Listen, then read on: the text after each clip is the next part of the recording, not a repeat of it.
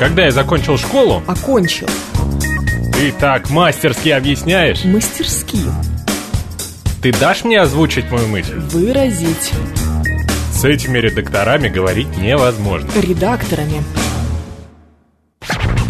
Говорит Москва, говорит правильно. Авторская программа Евгении Фоминой. Русский язык. Программа предназначена для лиц старше 16 лет.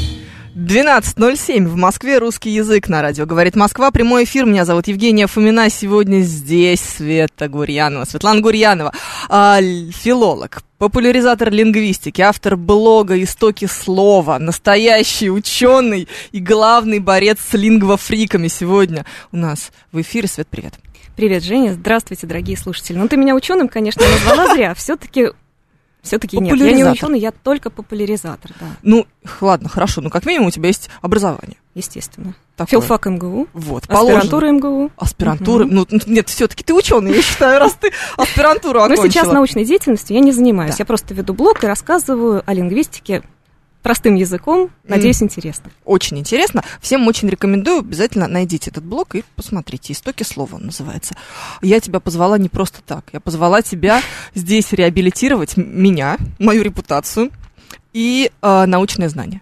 Потому что, конечно, все мы знаем, мои слушатели, по крайней мере, что у нас случилась некоторая неловкость, некоторое количество эфиров назад. И оказался здесь человек, которого имени даже не хочется называть. В общем, из Ясно-центра, который нам рассказывал какую-то дичь. Про то, что Шаболовка — это Шамбала. Да, Да. я это помню. Да, да, да, ты это посмотрела, прости, пожалуйста, тебе пришлось. Нет, мне ну было даже делать? любопытно. Ну, Я слушай, узнала много нового это же о бред. лингвофриках. Это же бред. Конечно, это бред. А, Мы с тобой в прошлый раз уже, мы когда встречались с тобой здесь, в этой студии, обсуждали лингвофриков, обсуждали, кто они такие, зачем они это делают, но я так понимаю, что нужно по второму кругу. Откуда это берется? Откуда это берется? Ну, сложно сказать, на самом деле, наверняка, потому что все же в лингвофрические круги я не вхожа. Слава богу. Поэтому, да, могу судить только со стороны. Возможно, людям просто не хватает каких-то идей, которые подпитывали бы, например, их патриотические чувства. Ведь очень приятно думать, что русский язык, например, самый-самый древний, самый-самый великий. И как-то странно осознавать, что, ну, на самом деле это не так.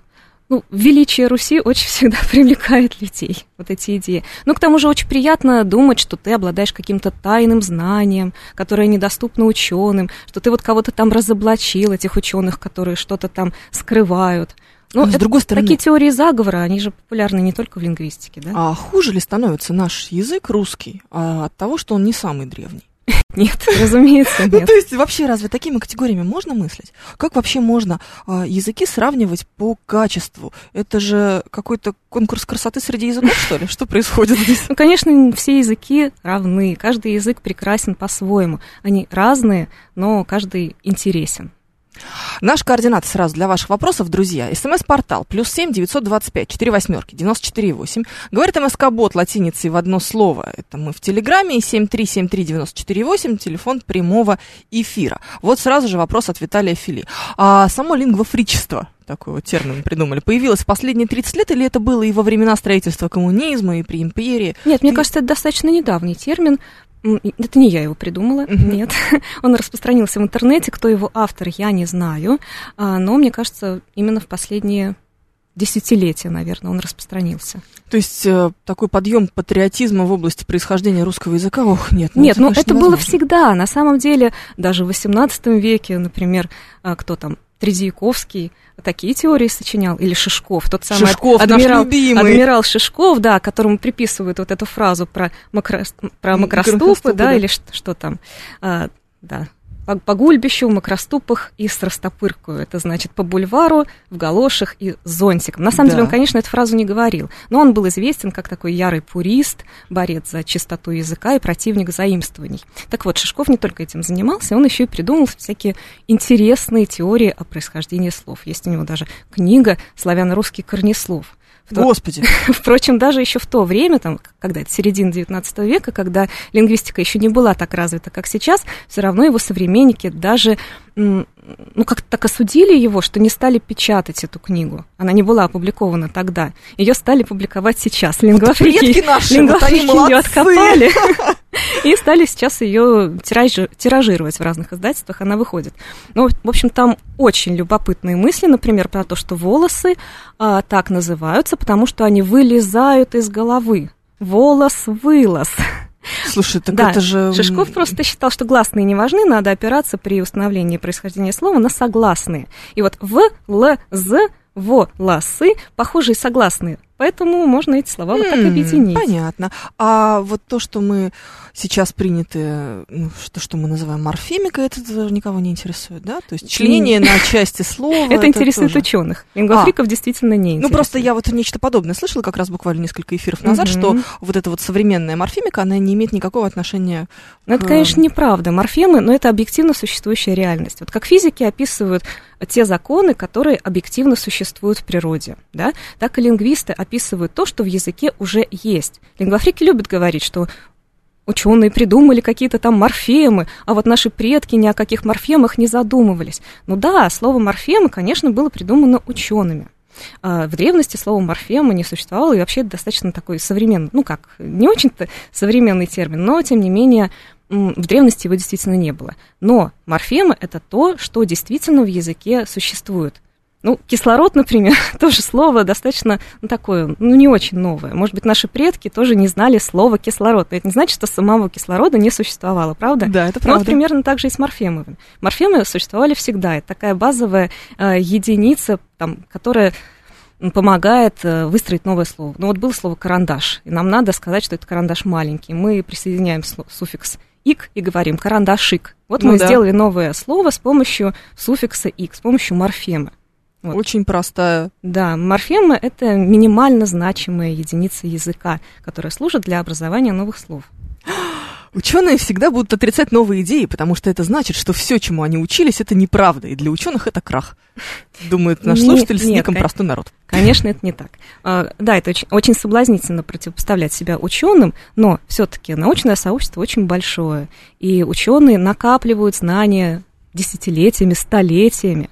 И э, вот так вот все взять и разрушить, но это очень самонадеянно. Лингвофрики, как правило, даже не читают научные труды, не интересуются, что было придумано до них, что было исследовано до них а просто все отвергают. Это, конечно, очень просто. Гораздо сложнее изучить э, все, что ученые наработали, и уже потом, опираясь на это, выдвигать какие-то собственные гипотезы. Но нет, лингвофрики этим не утверждаются. А научное сообщество это очень хорошая Слушай, вещь. Ну, читать ну, книжки, это все-таки, знаете, что, да. что не читать. Столько лет надо потратить на образование. Зачем? Конечно, кому это все нужно. Ну, все, начинают шутить наши слушатели. Хотите сказать, что помада это не помощница ада? Хочу.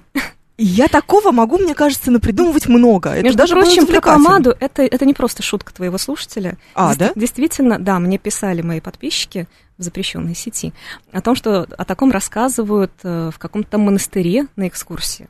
Да, а помада помощница ада, а революция это рев Люцифера, кажется так. Господи, боже мой. Слушай, но зато, с другой стороны, можем э, продемонстрировать здесь, точнее, проследить здесь большую фантазию у людей. Да, безусловно. Люди очень э, большой, конечно. А муж это мой уж. Ну все, начинается. Понимаешь, а, да? Другая расшифровка лингвофрическая. Муж это мужчина, ублажающий жену. То есть да, муж это, мы это тоже аббревиатура. Видели. Вообще аббревиатуры, ну, они, конечно, сейчас существуют, но это довольно недавняя вещь. Вот эти все советские. Советская, да. Да. А раньше в древности аббревиатуры были редкостью, а в русском языке, ну, вообще, я не смогла найти ни одной древнерусской аббревиатуры. Так что... Были только сложно сокращенные слова? А... Вот тут про Черномор меня спрашивают постоянно, какое происхождение у слова Черномор и почему он дядька. Ну, слияние корней, да? Да, Черное море, я так понимаю. Но это не то же самое, что аббревиатура. Конечно, конечно. О чем Он же это персонаж Пушкина. Ну да. Пушкин что хотел, то и придумывал. Это не древний русский язык. Профессор а, Андрей Залезняк связывал явление любительской лингвистики с тем, что ее особо нет в школе. Лингвистики нет. Да. Да, действительно, это так. Мы в школе что изучаем? Мы изучаем, как правильно писать, прежде всего. И немножко как а, говорить. Немножко, да, на развитие речи больше, да, а не на уроках русского языка. А, как писать, как грамотно изложить свои мысли, орфография, пунктуация – это то, что входит в школьную программу. А вот этимологии, например, то то есть науки о происхождении слов, в школе практически нет. Если даются какие-то знания, то не системно, а обрывочно. Ну, просто учитель может рассказать об интересном происхождении какого-то слова, но систему он не дает. Он не Ну, дает знания о том, как развивался язык. Свет, ну тебе не кажется, что это слишком сложная штука-то, чтобы Нет, ее в мне школе так не проходить? кажется. Думаешь, Нет. что следует ввести прям Мне основы кажется- лингвистики в школу? Мне кажется, что да. Это вполне реально. Ну, хотя бы показать, какими были древнерусские тексты. Не обязательно изучать древнерусский язык, да, Ну да. а просто показать хотя бы какие-нибудь берестяные грамоты или, например, древние летописи. Просто чтобы э, ученики, может быть, не читали их, не разбирали с точки зрения там, лингвистических каких-то особенностей, а просто хотя бы у них появилась идея о том, что язык изменчив. Это дало бы, кстати, еще и понимание того, что сейчас, наверное, не стоит бороться за какие-то там устойчивые нормы, которые ни в коем случае не должны поменяться, а принимать тот факт, что язык живет, что он развивается, что он постоянно меняется. Ну, мне кажется, что какие-то базовые знания об этом все-таки даются в школах. Наверное, еще зависит Нет. многое от учителя. Может быть, да. Но в программе этого практически нет. М. Очень мало. Так до Кирилла и Мефодия алфавит существовал или нет, Нет. спрашивает мастер. Ну, то есть Пришли какие-то Кирилл с славянский Мефодием. алфавит. Мы Да, имеем в виду да, не, да, не да. алфавит вообще, а славянская Да. письменность. То есть, получается, наши предки не могли без какого-то Кирилла с каким-то Мефодием алфавит что ли придумать? Совсем, что ли, видимо, были темные? Может быть, им просто это было не нужно. Дело не в том, что они темные, а просто необходимости в этом не было. На самом деле а, есть такое сказание чернорисца Храбра о Кирилле и Мефодии, собственно, житие Кирилла и Мефодия.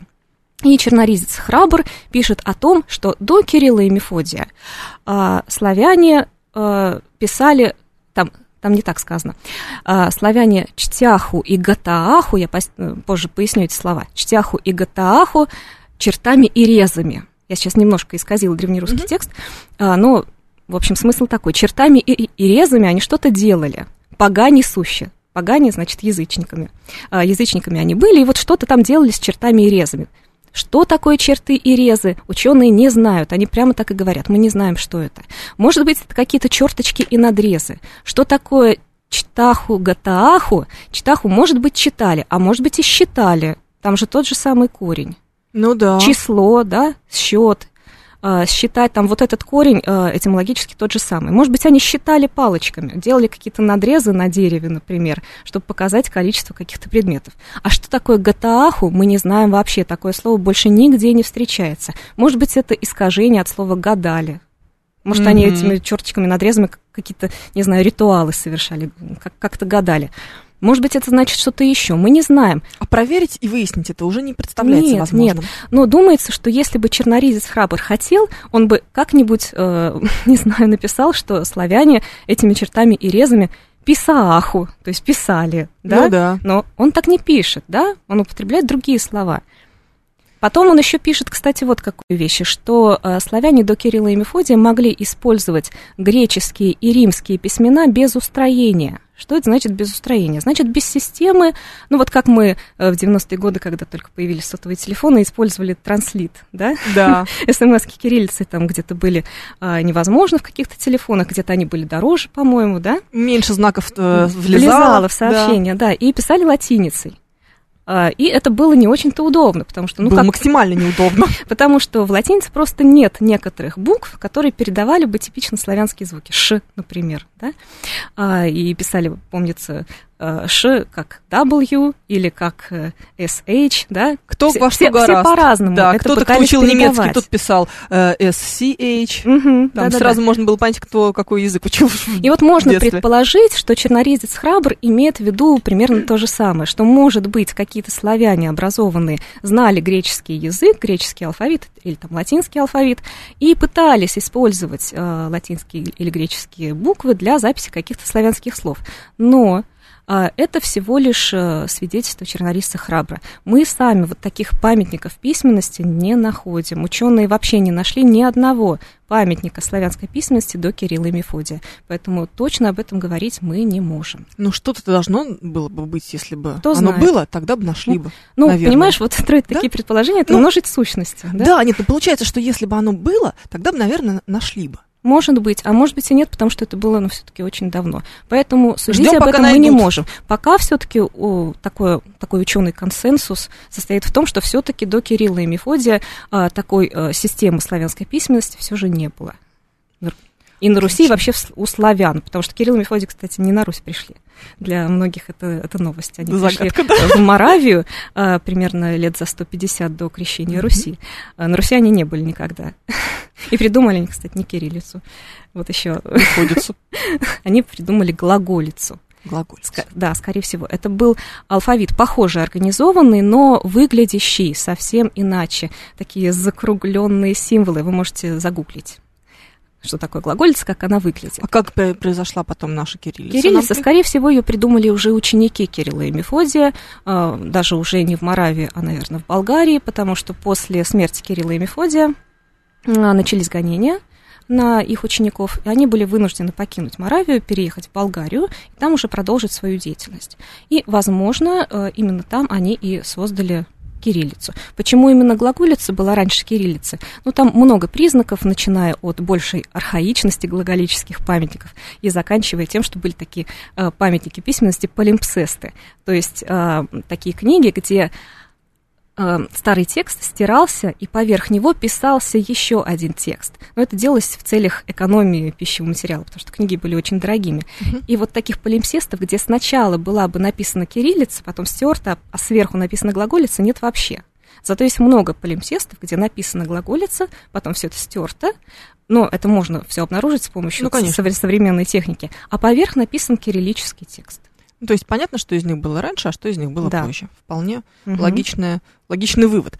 Вот у вас все академично и скучно, а вот ваш лингвофрик сжег глаголом, пишет нам стратегический инвестор. Да, это еще один из секретов привлекательности лингвофрических теорий. Конечно, у них все очень образно, очень интересно. Как правило, сами лингвофрики умеют хорошо говорить, они обаятельны, и их истории запоминаются на ура. Ну, это Могу вам мем, рассказать мем просто в наших эфирах, понимаешь? Просто мемы, вот Знаете, это вот шамбала-шабаловка. Мой ведущий Георгий Бабаян теперь не может мне простить это. У нас каждый эфир теперь шамбала Знаешь, и шабаловка. историю про попыхи. Нет, кто такие попыхи? Что а, попыхи это подштанники какие-то, да?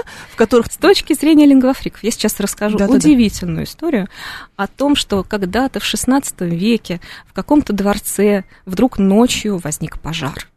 И люди очень этого испугались и сразу стали выбегать на улицу, в чем были. А были они в нижнем белье, конечно, в Да. том числе в попыхах. А попыхи это якобы трусы. Какие-то пан- панталоны. Но Да. Странно, что в XVI веке в каком-то дворце, явно в каком-то не славянском дворце, а В европейском, 16 веке какой Рассказывают- дворец... рассказывают историю, кстати, про какого-то короля и его подданных. Откуда в XVI веке на Руси король? Нет, никакого короля. Да, а почему-то говорят они И дворца, по-русски кстати говоря, тоже никакого и нет. одеваются в попыхи. И слово попыхи в значении трусы не зафиксировано нигде. Зато в словаре дали есть слово попых, э, как такое сбившееся дыхание от волнения или от того, что человек быстро шел. Да, И в и попыхах- запыхаться. Да, да, да. Получается, Тоже в попыхах это значит слово. запыхавшись. Вот и все. Но, конечно, это не так интересно, как трусы. Нет, про трусы это круче, конечно. Ну, конечно, круче. А про- комов с блинами. Ну, это же Да. вообще моя любимая история. А, вот Виталий Филик как раз об этом пишет. Говорит, лингвистика наука. Говорит на своем каком-то птичьем языке, используя страшные заграничные слова. Для простого народа, для парковщика Лехи это сложно для понимания. А лингвофрики извергают свои знания на понятном языке и с очень привлекательными, далеко идущими выводами. На самом деле, это действительно проблема. Мне кажется, а, не хватает у нас популяризаторов лингвистики, которые говорили бы понятным языком.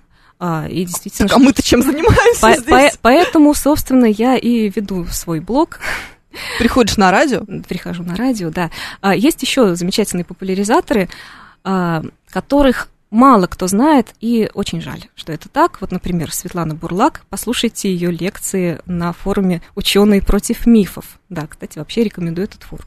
Или Владимир Пахомов, главный редактор «Грамоты.ру», который Да, тоже был в вашей друг, студии. да. Или Антон Сомин, тоже замечательный популяризатор. Или Александр Пиперский. Да, Мгм. тоже. Да, так что гуглите эти имена, смотрите лекции. Там действительно все достаточно просто. Ну как, то есть говорится о сложных вещах, но простым языком. А, Скажи, пожалуйста, как мы можем распознать лингвофрика? Ну, тут есть несколько признаков, по которым это можно сделать. Есть, собственно, лингвистические такие признаки, есть э, ну, какие-то более общие вещи. Но вот если говорить о лингвистических признаках, то если человек вам раскладывает какое-то слово явно базовой лексики как аббревиатуру, ну вот там муж, муж это мужчина, ублажающий жену. Или Все, там, сразу до свидания. Поп, э, это прах отцов предавший. Но почему не папа одетый в пижаму, непонятно. Потому что там буква В еще есть. Логики в этом ровно столько же, на самом деле. Это сокращение от попыхов. Я настаиваю. Или, например, если лингвофрик, э, ну, мы пока еще не знаем, что это лингвофрик, но мы можем об этом догадаться, если он игнорирует морфемное членение слов. Говорит, например, что вера – это вести ра, да? Да. Очень любят вот эту теорию про бога Ра в русском языке. Откуда, черт возьми, возьмется в русском языке бог Ра? Вот примерно оттуда же, мне кажется, откуда Шамбала вот это вот несчастная. Ну где Шамбала и где идея, русский язык? популяризированная Задорновым, да, тоже очень обаятельный человек, который собирал э, Замечательным юмористом. Да, причем если просто, пор, просто немножко подумать и хотя бы просклонять слово «вера», мы заметим, что «ра» куда-то пропадает. «Вера» — именительный падеж. Родительный нет, кого Веры. чего? «Веры». И где «ра» спрашивается? «Верой». А это потому что Какой-то рой э, эти западники, агенты Госдепа, они нас научили падежам. Да, все непонятно, что, что здесь. Ох, непонятно. А, так, а, еще у нас что тут есть? Очень много всяких сообщений, на самом деле. Ну вот, понимаешь, вот Денис Девятиэтажник пишет. Мне на полном серьезе говорили, что морг – это место окончательной регистрации граждан. А что, а спасибо – это не спаси Бог? Простой народ Ой, спрашивает. спасибо, да, моя любимая история. Давай. А, на самом деле, да, действительно, спасибо. Это а, такое слово, образовавшееся стяжением двух слов. Спаси Бог. Угу. Это вполне научная теория. Да. То есть существует. С отпадением конечного вот этого согласного «г», потому что слово очень употребимое, мы его постоянно говорим, и в потоке речи вот, это, вот этот последний согласный, он терял, терялся постепенно. А, но что делают лингвофрики? Они говорят, что это не только «спаси Бог», а «спаси меня, Бог, от тебя». То есть слово «спасибо» вообще-то нельзя говорить, потому что с помощью него ты как бы отталкиваешь человека от себя. И лучше говорить «благодарю». благодарю. И желательно даже раздельно это писать «благодарю». Почему не «благодарю тебе от себя», например? А, себе от Непонятно. Да, но это, конечно, невозможно совершенно. А еще объясни мне, пожалуйста, это удивительная вещь, почему, откуда, где они это подцепили, такая любовь к большим буквам большие буквы. Вообще лингвофрики, ну, во-первых, это люди, которые стараются придать много так пафоса своим э, теориям, да, а если написать слово с большой буквы, то оно приобретает какой-то дополнительный вес, и они любят какие-то значимые слова, ну, вот опять же, язык, знание. Славяне, славяне, род, Русь, все писать там с больших букв, а еще они очень любят выделять какие-то значимые с их точки зрения э, части слова вот в том же самом слове «вера» они выделяют «ра» большими буквами, чтобы подчеркнуть, что там имя Бога Ра, или какая-нибудь «нога» они выделяют «га», потому что «га» с их точки зрения это движение. Почему вот в слове «гараж», например, нельзя выделить «га»? Хотя можно. Можно, там, там же машина, движение. Там машина, которая да. может двигаться. Но они вот почему-то такие слова не рассматривают. Рассматривают только какие-нибудь очень им удобные. Ну вот Георгий Бабаян, э, мой коллега, пишет как раз. Вот я слушаю теорию о спасибо и благодарю и понимаю, что этот шизовый вариант реально звучит интереснее. Вот об этом мы поговорим уже после новостей 12.30 сейчас в Москве. Светлана Гурьянова в этой студии. Говорит Москва, говорит правильно. Авторская программа Евгений Фоминой. Русский язык. 12.35 мы продолжаем. Меня зовут Евгения Фомина. В гостях у нас сегодня Светлана Гурьянова, филолог, борец с лингвофриками, автор блога о русском языке, популяризатор науки. Блог называется «Истоки слова». Я вам его очень рекомендую. Разговариваем сегодня обо всяком. Вот, в частности, о том, как лженауку отличить от не лженауки. СМС-портал плюс семь девятьсот двадцать пять четыре восьмерки девяносто четыре восемь. Говорит МСК-бот латиницей в одно слово. Это мы в Телеграме. И семь три семь три девяносто четыре восемь. Телефон прямого эфира эфира. Очень много вопросов, Свет, давай отвечать. Давай. Спрашивают про э, количество падежей в старославянском. Светлана слышала, больше. что был звательный падеж, Конечно. который до сих пор существует в греческом. На самом деле остатки звательного падежа, вот того старого звательного, существуют и в русском языке сейчас, э, во всяких, например, э, устойчивых выражениях. Там, что тебе надобно старче, мы можем Да. сказать до сих пор, процитировав Пушкина. И вот старче – это как раз такое обращение, то есть форма звательного падежа. Или «О Господи!» или «О Боже мой!» мы говорим. «Господи» и «Боже» – это тоже формы звательного падежа.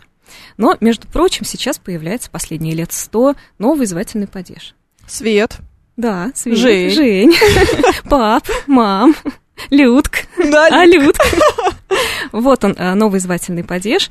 Э, В общем-то, образовывается, конечно, по-другому, но функция у него та же самая. Но тебе сейчас скажут, что это не звательный падеж, а какое-то усечение, просто мы ленивые, Почему? и нам не Нулевое хочется окончание. полностью тебе сказать Света, Светлана.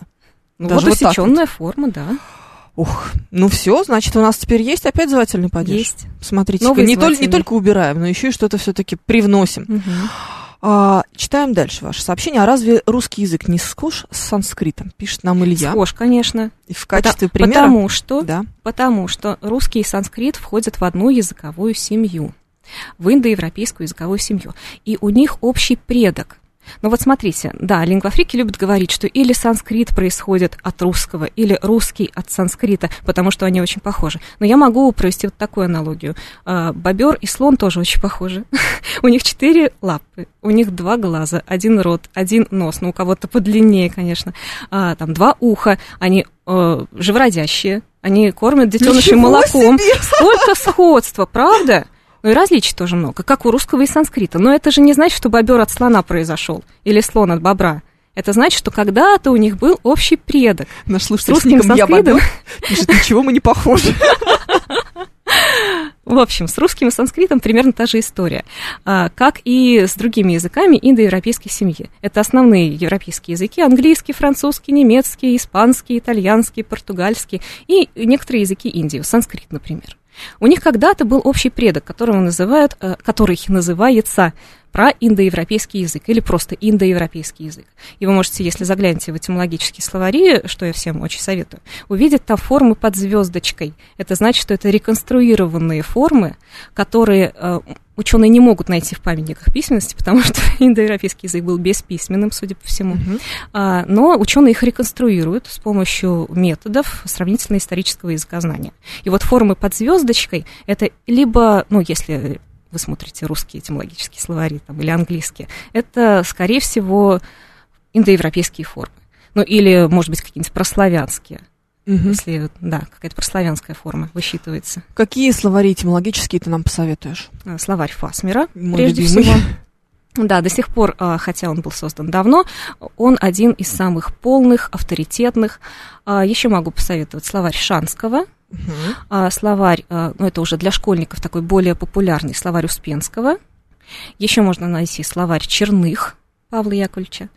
А, И сейчас выходит новый этимологический словарь под редакцией Аникина. Там, правда, достаточно мало еще томов вышло, по-моему, до буквы «Д», если мне не изменяет память. Но все, что вышло, очень научно, очень системно и вообще здорово написано. Все это можно найти в интернете.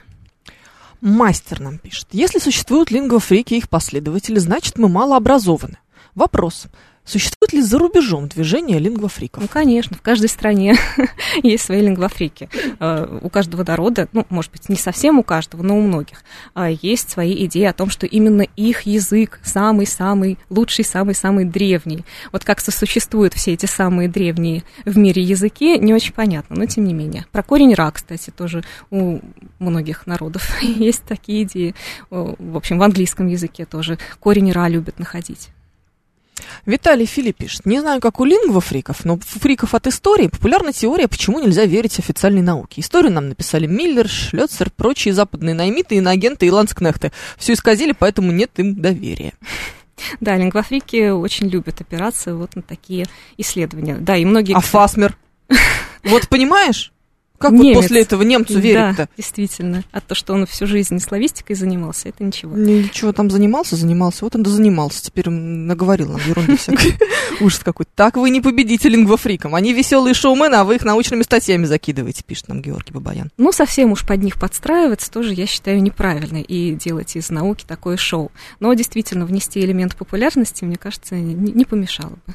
Ну хорошо. Расскажите нам про корень кас, требует Илья. Что за корень кас? Это Какой какого корень слова? Кас? Видимо, от слова сказ, может быть. Сказ, показать. Или показывать. Да, Показывать. что-нибудь. Давайте, Илья, какие-то ка- рассказать ка- конкретики нам какие-нибудь нужны. Существовал ли когда-нибудь сибирский язык? Или это исключительно изобретение лингвофрика Золотарева? Сибирский язык впервые слышу. Вот видишь, тебе есть еще копать. Действительно. Куда? С лингвофриками. Вы пробовали их бить, спрашивает я бобер. Нет. Нет. У нас исключительно такие интернетные диванные бои.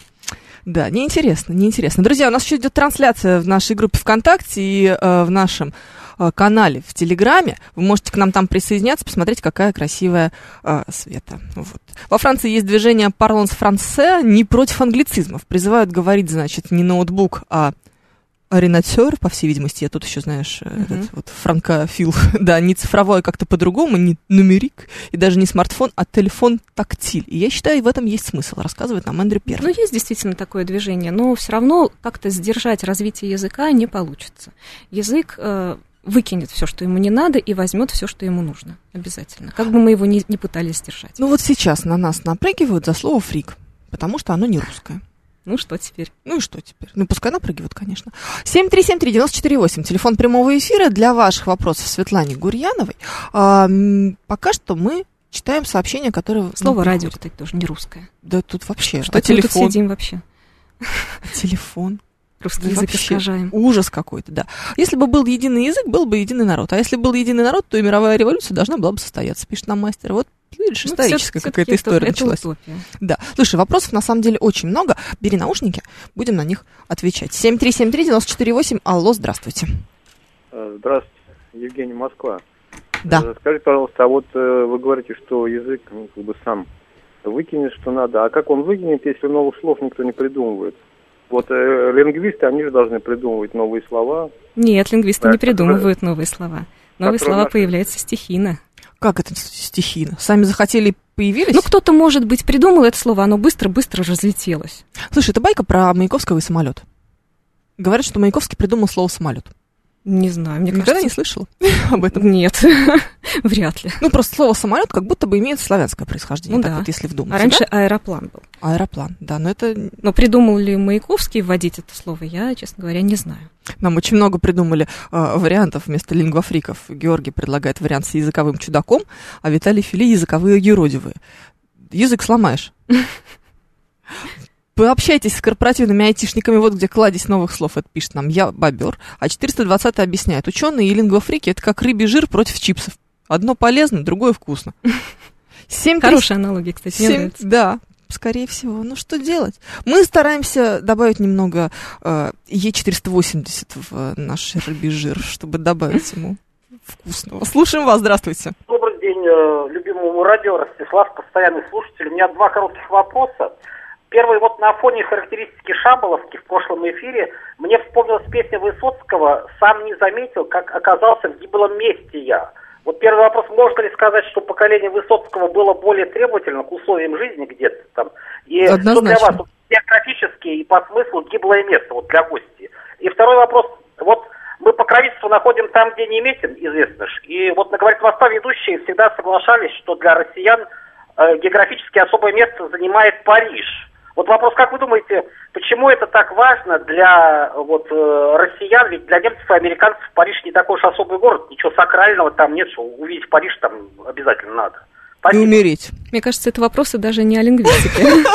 Мне кажется, что это просто рубрика Ростислав. Мы сегодня с утра не успели взять его звонок, а вот сейчас взяли. Все нормально. Ну, Настоящий эксперт позвонил. И все-таки надо зайти на козырь. Какая связь между Шамбалой и Шаболовкой? Да никакой. Вообще опираться просто на созвучие – это очень плохая идея.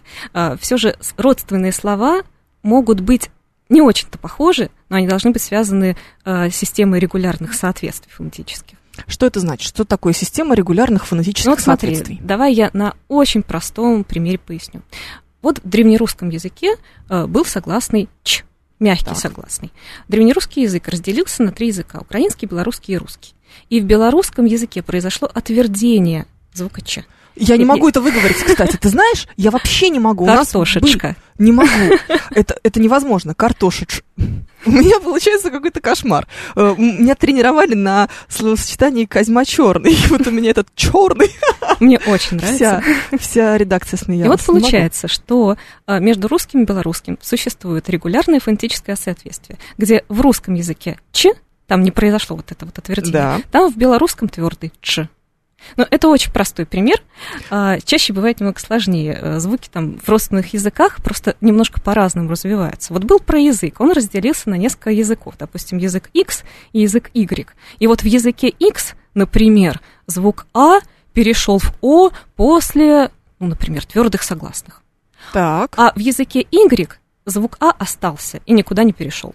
И получается, что после твердых согласных в языке X будет, что там я говорила, О, в языке Y будет А. И вот между ними, между языками X и Y, регулярное фонетическое соответствие, где в одном А, там в другом О.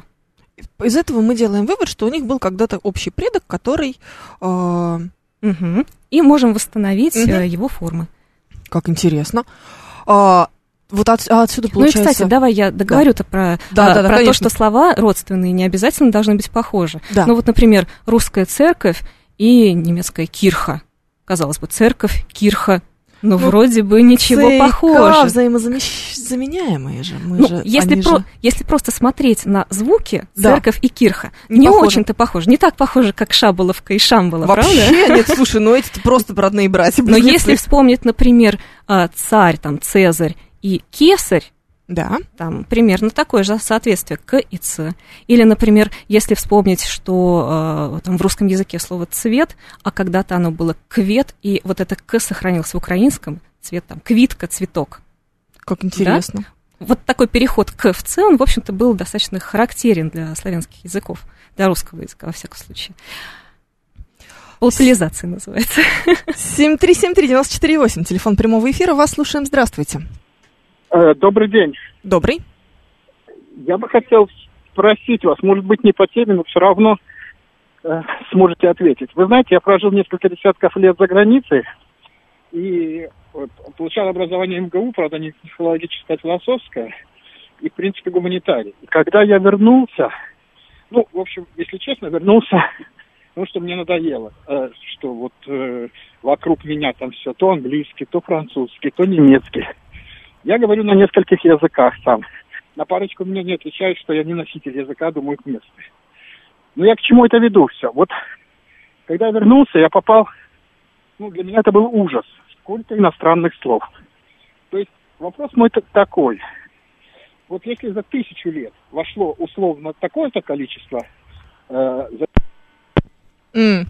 Ну, в общем, Сорвался звонок, ну, понятно, да. заимствование, да. Да, заимствование, чтобы как будто бы за последнее время у нас заимствований стало сильно больше, нежели за всю предыдущую На историю. самом деле это не так. Э, Если в XVIII веке, э, если вспомнить вообще период XVIII века, это же голомания. Вот э, если открыть «Войну и мир», да, э, вы найдете там целые страницы, написанные по-французски. Или вот пушкинская Татьяна, она же по-русски плохо знала, Да. как пишет Пушкин. Но, скорее всего, она по-русски просто общалась в быту, а вот написать любовное письмо по-русски ей уже было сложно. и Она использовала французский для Слава этого. богу, что Пушкин хотя бы написал его для нас по-русски. Да, да, да. В общем, была такая огромная волна французских заимствований в то время. И ничего, русский язык как-то выстоял. И наоборот, хорошо, что появилось очень много заимствований для тех понятий, а, которые просто ну никак не назывались по-русски. Но Какой-нибудь- панталоны, фраг, жилет, всех этих слов на русском нет. Да, да. А, наоборот, русский язык вобрал в себя иностранные слова, и поэтому люди могли не переходить уже на французский язык, чтобы выразить нужные им мысли, а оставаться в рамках русского языка, просто использовать вот эти заимствования. И язык таким образом только обогатился. То есть получается, что ничего страшного здесь нет. Нет, ничего страшного. Были э, и такие заимствования в то время, очень много, э, которые в русском языке не прижились. А, Так что, может быть, и современные какие-то англицизмы не приживутся, не переживайте. Очередной вопрос от Виталия Фили. Он пишет, что есть теория не хуже Шаболовки с Шамбалой. Костел, католический собор у поляков и белорусов с точки зрения лингвофрики произошло от слова костер. Слышала Мгм. про такое? Тоже похожие слова. Похожие взяли, да? слова, конечно, одной буквы отличаются. Знаешь, Мгм. такая игра, мне кажется, была в детстве, когда мы превращали одно слово в другое путем замещения одной буквы. А вот, собственно, Андрей Мир, Анатольевич. Залезняк об этом писал. Не совсем эту игру он вспоминал, которую ты. а, Он вспоминал игру в шарады. Говорил о том, что а, вот эти этимологические построения лингвофриков очень на нее похожи. Да. Ну, например, почему не говорят а, «красна чья рожа»? Потому что говорят «алкоголик». Красна чья рожа, алкоголик. Алкоголик. Я поняла, какой кошмар. Лингвофрик Сейчас, проделав конечно, вот такие мыслительные операции, подумает, что он э, выяснил истинное происхождение слова алкоголик, разделив его на вот эти части алкоголик, проигнорировав морфемное членение. Но на самом деле это просто произвольное разделение слова, как игра. М, Да, я знаю. У меня теперь Когда вся, это вся переписка с моим соведущим Бабаяном состоит примерно из такого же. Я ему пишу какое-то слово, а он мне его вот так вот раскладывает. Кстати, рекомендую всем статью Андрея Анатольевича Залезняка о профессиональной и любительской лингвистике. Найдите ее, пожалуйста, в интернете. И именно оттуда взят этот замечательный пример. 7373948, телефон прямого эфира. Слушаем вас. Здравствуйте.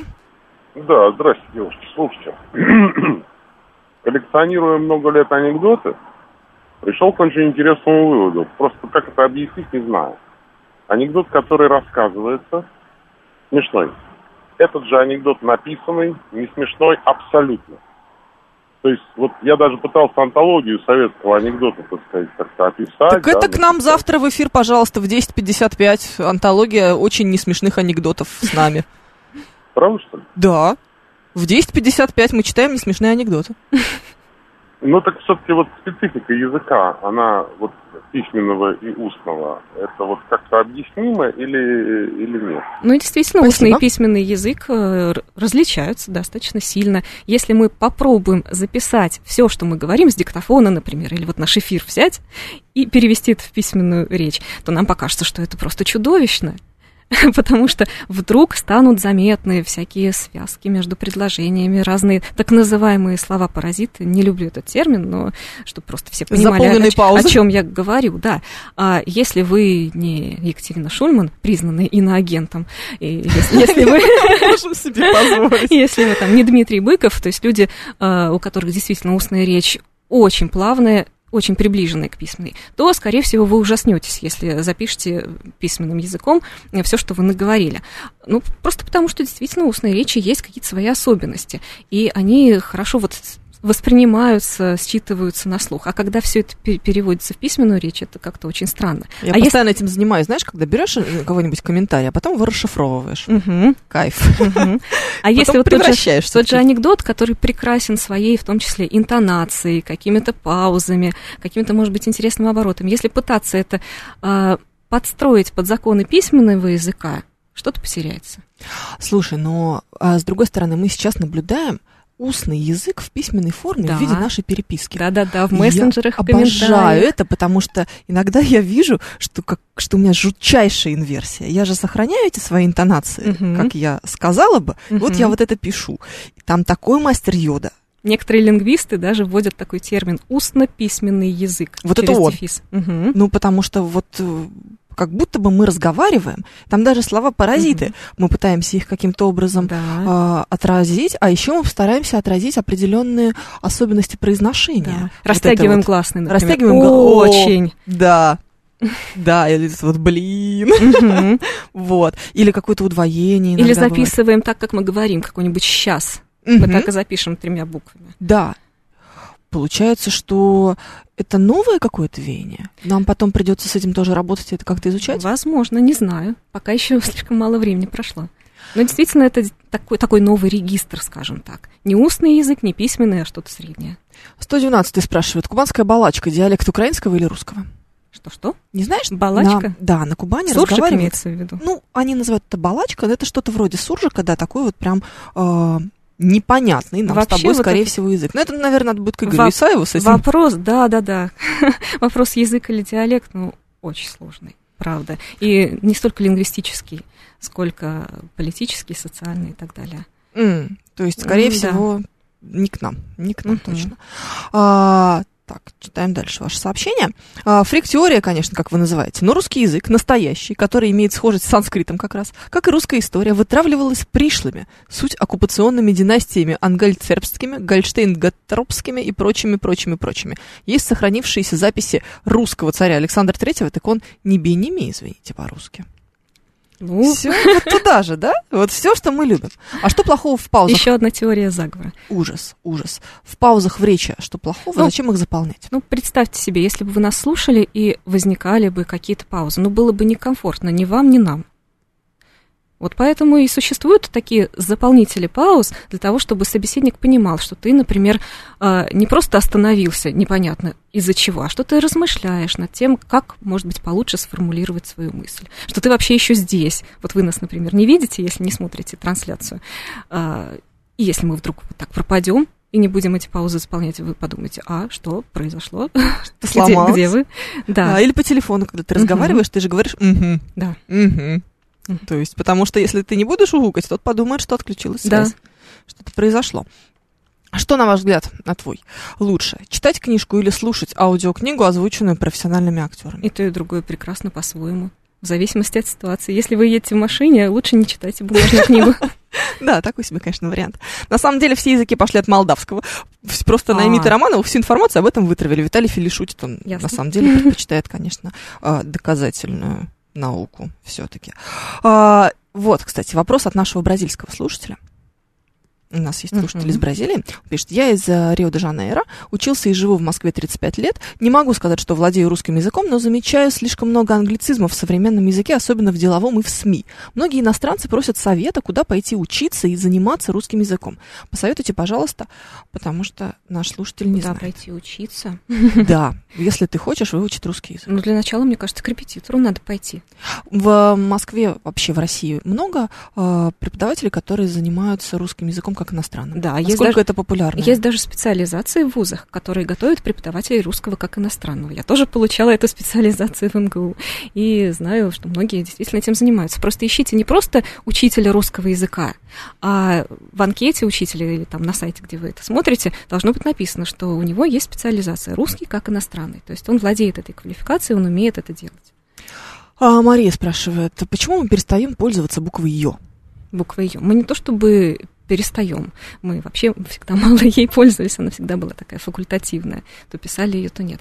А, ну, тут очень много споров по поводу буквы Ё. Кстати, а, есть такой очень хороший лингвистический YouTube-канал «Микитка, сын Алексеев». Да, он классный, У него его обожаю. недавно как раз были видео на тему буквы Ё. Прям целая серия и об ее происхождении, и об ее употреблении.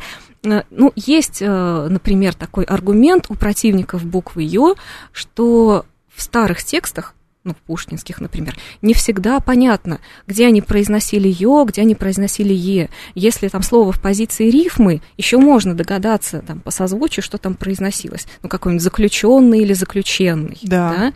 А если где-нибудь в середине строки Надежный или надежный. или, или это проза вообще, то непонятно, что и, э, как говорил это автор. Что там ставить, Е или Ё? И на всякий случай не ставят эти точки, потому что вот этот знак Сами Е, разберитесь. да, мо- может произноситься и так, и так.